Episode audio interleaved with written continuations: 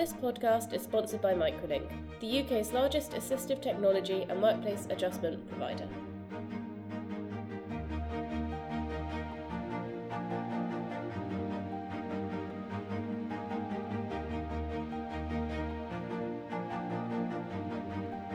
Hi, I'm George Selvanera, and I'm here today with Dr. Nasser Siabi, the Chief Executive Officer of Microlink, one of Business Disability Forum's partners. Uh, and delighted to be able to speak to Dr. Siabi today about all things occupational health and workplace adjustments. Um, just because we're uh, very interested to ensure that this is not just a conversation with Dr. Siabi, we would really look forward to hearing from people and getting feedback and indeed questions for Dr. Siabi himself. So, by all means, email us at media at businessdisabilityforum.org.uk. Telephone us at 020 740 3020 or tweet us at Twitter handle Disability Smart. So, we're talking, as I say, about all things occupational health and workplace adjustments. And indeed, I guess one of the things that to sort of start this off really is that the all party parliamentary group on looking at occupational health has gone as far as to say that there's a crisis uh, in occupational health. 64% of occupational health practitioners in the UK are over 50. Over 50% are likely to retire in the next 10 years, and there's not adequate replacements. And this happens, of course, at the same time as the population of Britain is ageing fast. Um, by 2020, one in three workers will be aged 50 plus, uh, and that will be the largest segment of the work population from about 2023 2024. Um, but of course, we can talk about occupational health and we can talk about the recruitment crisis, but perhaps there's also something about just doing it differently as well. And that's where we're delighted to have Dr. Siabi, who's Chief Executive Officer, as I say, of Microlink, a leading provider of adjustments for employees and students that have adjustment requirements, here with us today. So, look, Dr. Siabi, thank you very much indeed for your time. Firstly, I mean, do you want to tell us a little bit about your experience of delivering workplace adjustments that deliver the right adjustment quickly? Hello, George. Thank you for inviting me for, for this podcast. Um, I, I think the issue you've highlighted has become pretty dominant among the uh, uh, providers, and we know from working with many of them that they're, they're, struggling to recruit the right people, and also the referral rates among the people has gone up, and that's actually putting a, a lot of pressure on resources. Um, Microlink started about 25 years ago. Our, our prime uh, role was to help disabled students at university to have the right adjustment to achieve um, the potential. And indeed, um, in 25 years, we've helped more than 250,000 students. That was one of our pride achievements in life, and we, we obviously uh, think um, those people have gone on to do great things. And I have very good examples of how people have succeeded, whereas they would have not managed to come out of education with anything um, to, to live with. Um, but about 10 years ago, uh, we, we, got involved with BDF, and I was really um, delighted to be admitted into one of the partner um, organizations. It was uh, we were a small company, and certainly we had something uh, unique to offer. Uh, when we came here, we, we worked with a big organization like Lloyds Banking Group to start re-engineering the work placement adjustment program. It was a blank piece of paper and we've gone on to do great things. It's become the industry standard, the gold plated service, but I can go through that later. Okay, Dr. Siabi, thank you for that. And indeed, I mean, it's an extraordinary achievement over 250,000 disabled students that you've been able to help in this country in 25 years. Um, and as you say, 10 years of being amongst the leading workplace adjustment providers as well. I guess as a um, an organisation that's working with organisations around workplace adjustments, what's your perspective on where employers tend to go wrong in how they approach workplace adjustments? Well, um, when we entered this market in the corporate sector, there weren't any other providers, there weren't any organisations who were doing this end to end service provision. So when we started working with Lloyds Bank, um, we learned a great deal, and, and it was really more of a trial and error. Um, and I think what we decided, we found, which is still going on with most organizations, um, there, there is not a clear uh, strategy in most organizations. Uh, very few organizations have top layer of um, senior engagement from like the board level. And certainly uh, stakeholders are not really engaged in the process. To top it all up, there is no funding. There's a lot of funding for occupational health because they take that as a must. You must and, and they, they don't even look at how much they spend on that because it's accepted they need it. But when it comes to this very important area, which can reduce their spend on occupational health, I'm afraid the funding is always a major issue.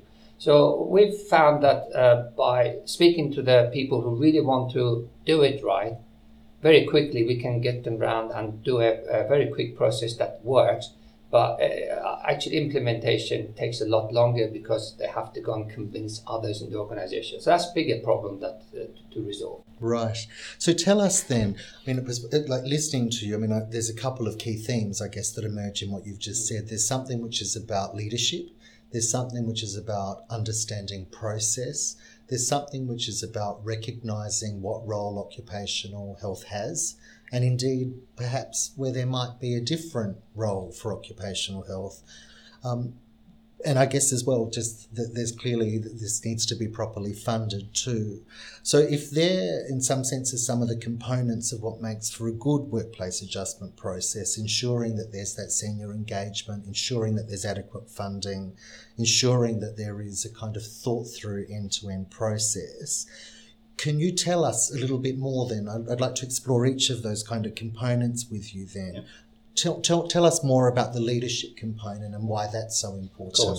Well, um, you look at the whole workplace adjustment um, program, it's like a jigsaw puzzle. You might have all the components, you might have missing components.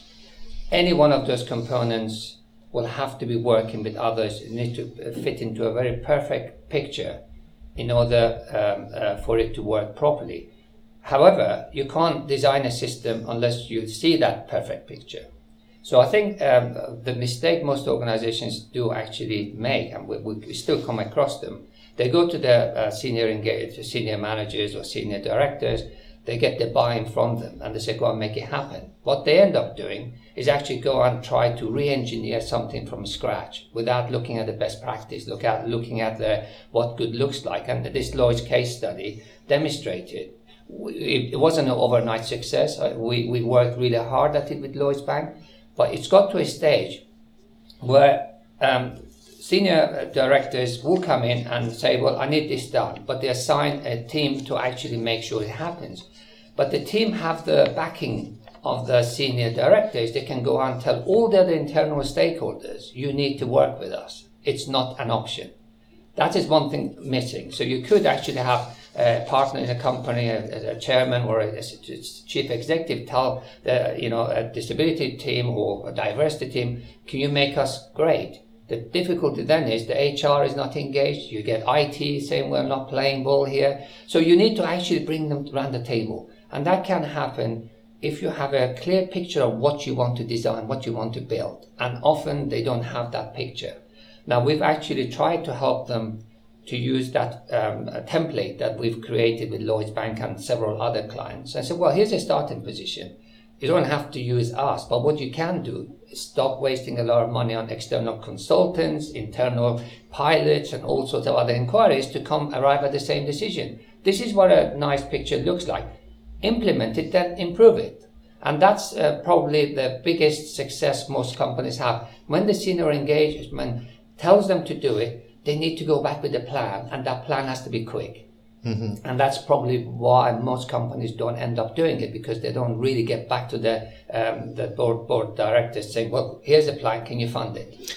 I think as you're talking as well, I mean, one of the things that strikes me is that you're also talking about the fact that this is a whole organisation approach. You made reference to the variety of different sorts of departments that might be inter- like have got an interest, I should say, in wanting to be able to deliver, if you like, a workplace adjustment. I, I guess I'm conscious of, I don't know, a person with dyslexia, for instance, that might require an IT adjustment, which involves the IT department, which might involve the procurement department, which might involve the recruitment people, which might involve the HR person, which might involve the line manager, and indeed it might even involve someone in communications, and that's just dyslexia.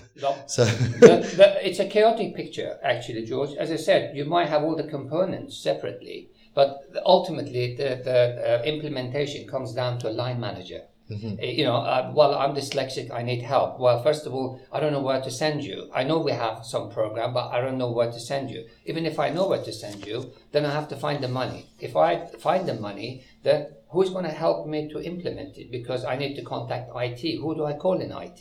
And where do I buy the kit? And these are all the problems that every organization we come across started with. They have occupational health, managing um, health of an individual. It's a kind of binary outcome. You're either well or you're not. If you're well, don't come to us. If you're not well, we'll fix you, get you back to work. But what happens when they come back to work? They're still in the uh, environment that made them unwell. So you need to fix that as well. Occupational health people uh, are very good at diagnosing your health and trying to fix it, but they're not very good at um, assessing the impact of your uh, condition on the work you do. So the, when you start putting these jigsaws next to each other, they really need to fit like a proper jigsaw. If you put them out of alignment, you'll find that things will not work as well. And because it doesn't work, you won't get the funding, you won't get the backing, you won't get any because you know it becomes an embarrassment. So uh, what we have to really recognize is a place for a line manager, a place for OC health, a place for senior engagement, a place for all the other stakeholders, but somebody needs to coordinate it. And that person or team has to be either internal to the organization, could be quite costly to put it together for a large organization, or it should be outsourced. And this is where Lloyds Bank um, decided we just don't have the expertise, the know how, the experience, nor the financial uh, power to, to create a big team to manage this whole process. So we'll go to the people who know how to. And so that's the that's the secret is to actually make sure all these people talk to each other and they will talk to each other if the senior people tell them to but they also want to fix a problem. It's not that they want to uh, put roadblocks in your way. They just don't know how to do it. And someone needs to tell them well this is the way to do it. Once they learn it's a plain sailing Well, we'll come to talk about some of the benefits that have been realised actually at Lloyds Bank from the engagement that they've had with you as, as a provider. Um, and, you know, you've, I think, set out really clearly the value of leadership, the value of that whole organisation approach, and the, the looking and the need, I guess, to look for the different expertise that different parts of the system, if you like, can bring. Tell us then, I mean, using Lloyd's, I guess, as the example, how do they use occupational health now compared to how they used them at the beginning? Right. Well, um, occupational health uh, is used uh, by different companies differently. They Lloyd's used to use the OC Health as a gateway towards the WPA. Uh, workplace adjustment really didn't fit very well with the, the, the role because essentially someone says, I have this problem. They said, Yes, you have this problem, but we don't have a solution for you. So they outsource it to another company if they're good at this to make sure somebody as the experts do it. Sadly, that introduces or introduced a lot of delays and also needlessly added to the cost because every case you refer, you have to pay them a, an amount of money. Is So- that like for an assessment? No, no, just No. actually opening a case and dealing with the case mm-hmm. is a the additional cost of managing the case. So Lloyd's thought, well, if people are not sick and they just need adjustment, we don't care what their condition is. If it's impacting the work, we want it fixed. So we're not really too hung up about this legal definition of what disability is. Anyone with conditions, whether they're diagnosed, undiagnosed, declared, undeclared, they need help. We'll help them. And so we trust our employees. So when they came, uh, they set up the, the WPA. They said, well, anyone who has health conditions, here's our health. Anyone who goes to WPA goes to Microlink. Later on, they realized they're not using our health that much for two reasons. One, a lot of the referrals were really asking for simple interventions. Secondly, those who got the intervention, they never actually went off sick. So I believe Lloyd's um, among the um, uh, sector in their industry, probably the, the I, I'm not going to quote numbers because I don't know these are uh, commercial confidential, but I believe they are they have the lowest budget for occupational health among the banking sector for the same size. Now, I, someone needs to go and investigate that and prove it among others, but I do suspect um, that they are not using Occ Health as much as other organizations because they really are getting it right. Um, 90% of the people we surveyed a year after intervention told us they hadn't gone off sick in the past 12 months. That's a huge drop, and that's because they're not using our Health anymore. Well, that's a, an extraordinary achievement and a really clear business benefit, uh, financial business benefit, as well as obviously speaking to better productivity and um, better staff morale and engagement. I mean, tell us actually a little bit more about some of those benefits, Dr. Siabi. Um, I mean, you've made reference to the fact that occupational health is used significantly less as a consequence of a kind of a much more defined role for them to handle, if you like, the more complex cases that relate to specific health conditions. Tell us about how costs, for example, have fallen. I'm, I'm sure that our listeners will be very interested in that. Well, we, um, when we started, um, there were very uh, little data available because nobody captured data, and uh, indeed, most organizations don't really have much data um, about the health condition, the abs- cause of absenteeism, the number of tribunals they go through. These are all confidential. They don't share public. So um, when we started, all they had was cases took several months to complete, and the average cost was north of two thousand pounds, maybe two thousand eight hundred pounds. And they wanted, uh, this is the, Mark Fisher, the director of um, ops within uh, Lloyds Bank, said, I want it done less than 20 days and certainly I like it to be more efficient than um, the cost wise. Um, needless to say, um, five years later, with all the re-engineering we did, the cost is dropped to below 700 pounds per case, and it's done less than 14 days. Now, this is not even slightly or much better than what's the industry average. is incredibly substantial better than what others can show. Partly because the, the process is so smooth for individuals to refer to. They even come to the process for things which are not really disability related, so we have to refer them back, signpost them to the correct department. So uh, that's the advantage of actually getting it right. Uh, so it becomes the people to go to to get other problems resolved. Not that you want that, but actually as a side effect.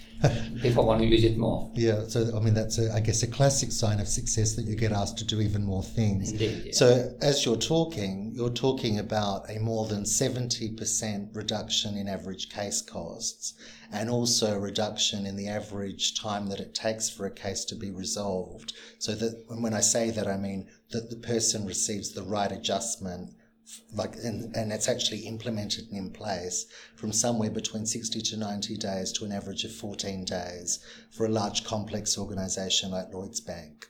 That's an extraordinary achievement. Um, and you also kind of made reference before to the number of days lost, um, where you, you mentioned that more than 90%, um, there's been a more than 90% reduction in staff absence. Um, tell me as well, I guess, I mean, about, I guess you've to some extent hinted at it, that if you're being asked to do even more things that aren't even related to workplace adjustments, that says something about the value that both line managers and staff are placing on the workplace adjustment process. So, in terms of things like staff morale, for example, how is that? Well, um, when, when you get the process right, uh, absolutely, you, you find the line managers actually use that as a tool to improve the morale within the team, the productivity. Now, the, the surveys we've done, these are all in-house data, the surveys, are not scientifically proven, but we have the largest data set anywhere in the world about workplace adjustment, the number of cases, different conditions. We capture hundreds of data and we can analyze. We've demonstrated that line managers, more than 65% of them have told us they've seen significant um, um, or incredibly good uh, productivity improvement from individuals. I mean, from one to five, majority put three to five in improvement. A year before, that actually said the impact on the work was again three to five. So it shows that we reversed that condition. Secondly, uh, people who can uh, reported um, absenteeism, about a thousand people surveyed, around 12,000 days were lost. A year later, the same people reported 800 days lost. So again, you see the return on investment on uh, reducing the direct cost of absenteeism is twice, two and a half times more than the cost of actually putting the um, adjustment. So the return on investment is just absolutely beyond doubt. But we haven't even measured, quantified the improvement in productivity. But if something is working well, that improves the relationship between the teams, not just the line manager individual. Again, that's not something we can measure, but we know it's good for an organization, for a team to work together. There is no tension, there is no stress, and people actually are coming around and, and becoming, performing like a team. So there's plenty of benefit that we've actually shown needs to be obviously done properly by a scientific uh, organization agency to, to actually prove this is the way to improve well-being of the workforce regardless of the disability or inclusion agenda this is a financial benefit to every organization who spend billions every year to get half a percentage improvement on productivity. Yet, with a very small cost, they can improve it uh, by double digits. Well, I think, um, Dr. Siabi, a more than 90% reduction in sick days amongst a cohort that we knew were taking sick days. These, these are conditions, yeah, these are condition specific, and yes. out of those 90%, 75% said it was because of the adjustment. So some people could have had skin accident and obviously they were fixed, but 75% said it was because of the adjustment they are now turning up to work. That's an outstanding achievement. I guess one of the things, just one of my final questions really, is a lot of people will say, yes, but that's Lloyds Bank. They're a large organisation, they can afford to fund this. You're a small organisation yourself, um, but how how much can these sorts of principles, if you like, be applied to smaller and medium sized employers? Well, I you know I I think I have to say this: uh, large organizations have a lot of money and they spend a lot of money, but they're not spending in the right places. They might have a big pot of money to settle legal cases, a big pot of money to look after um, health and occupational health. But when you ask them, why don't you put that sum towards this, they just somehow it's like a, a, puzzle to them. Well, that's not never been there, so we are not really sure how we can get the money for it. So, but so large organizations are not really all that smart, I'm afraid, sometimes with the way they spend their money. If they did it in the right way, I'm sure they will get a lot more benefit.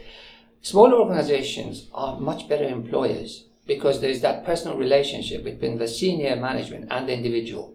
So that the empathy is there because most, um, my own personal experience, most um, organizations, small organizations, are set up by entrepreneurs who themselves have, may have suffered um, a consequence of disability or health condition. And they, they get it. They actually, if they could do it, they would actually make the adjustment. And they, it will take a long time for them to be, to give up on someone. So the only problem they have is one, lack of guidance, lack of awareness, lack of know-how on how to fix this problem, and above all, they're afraid of the financial consequences. If you were to give them all that information, that there is funding, uh, it's easy to do, and there are people who could help you, then I think you will have a much bigger uptake on this and, uh, amongst a, a, small organization than large ones. I'm personally um, convinced um, if the FD and the CEO and um, maybe even the legal people got together and said, what is this about disability? What benefit do we get? I don't think they will hesitate to spend the money in it, but I don't think they're engaging to that level to try to fix the problem. Large organization, a small organization, I'm afraid, they're not sophisticated enough. They don't realize if somebody's got a health condition, you could still use them in many ways that um, would be better than actually having people who don't have a health condition. Because they're not sophisticated, they often give up early unless they know there is a solution. So there's something, I guess, for all of us in making sure that smaller and medium sized employers have a better understanding of the sorts of resources and guidance that are available to help them. Um, look, Dr. Siabi, we've come to the end of our time. I think you've set out um, a whole lot there that I think will be really fruitful and really interesting to our listeners and to others. Um, speaking, I think, about actually a, a really different way of organisations thinking about how they can more intelligently and better use occupational health so that they're using occupational health where they really need to, at the same time as thinking about how they might apply a very different kind of approach, a much more whole organisation approach with good leadership that can really deliver some substantial and significant financial benefits uh, productivity benefits, morale benefits, a whole lot of different benefits. Well, thank you very much, Dr. Siabi. And I'm sure that there'll be people that will be interested to speak further to you, so they can certainly do that. So everyone who wants to can contact uh, Dr. Siabi at Nasser N-A-S-S-E-R at microlinkpc.com. Or alternatively, uh, they can contact us here at Business Disability Forum, either because we can put you through to Microlink or because you might have a question for us too. And so for those of you who want to contact us, please do at media at businessdisabilityforum.org.uk. Telephone us here in the UK at 020 7403 3020 or tweet us at Disability Smart. Thank you very much again, Dr. Siabi. This podcast is sponsored by Microlink, the UK's largest assistive technology and workplace adjustment provider.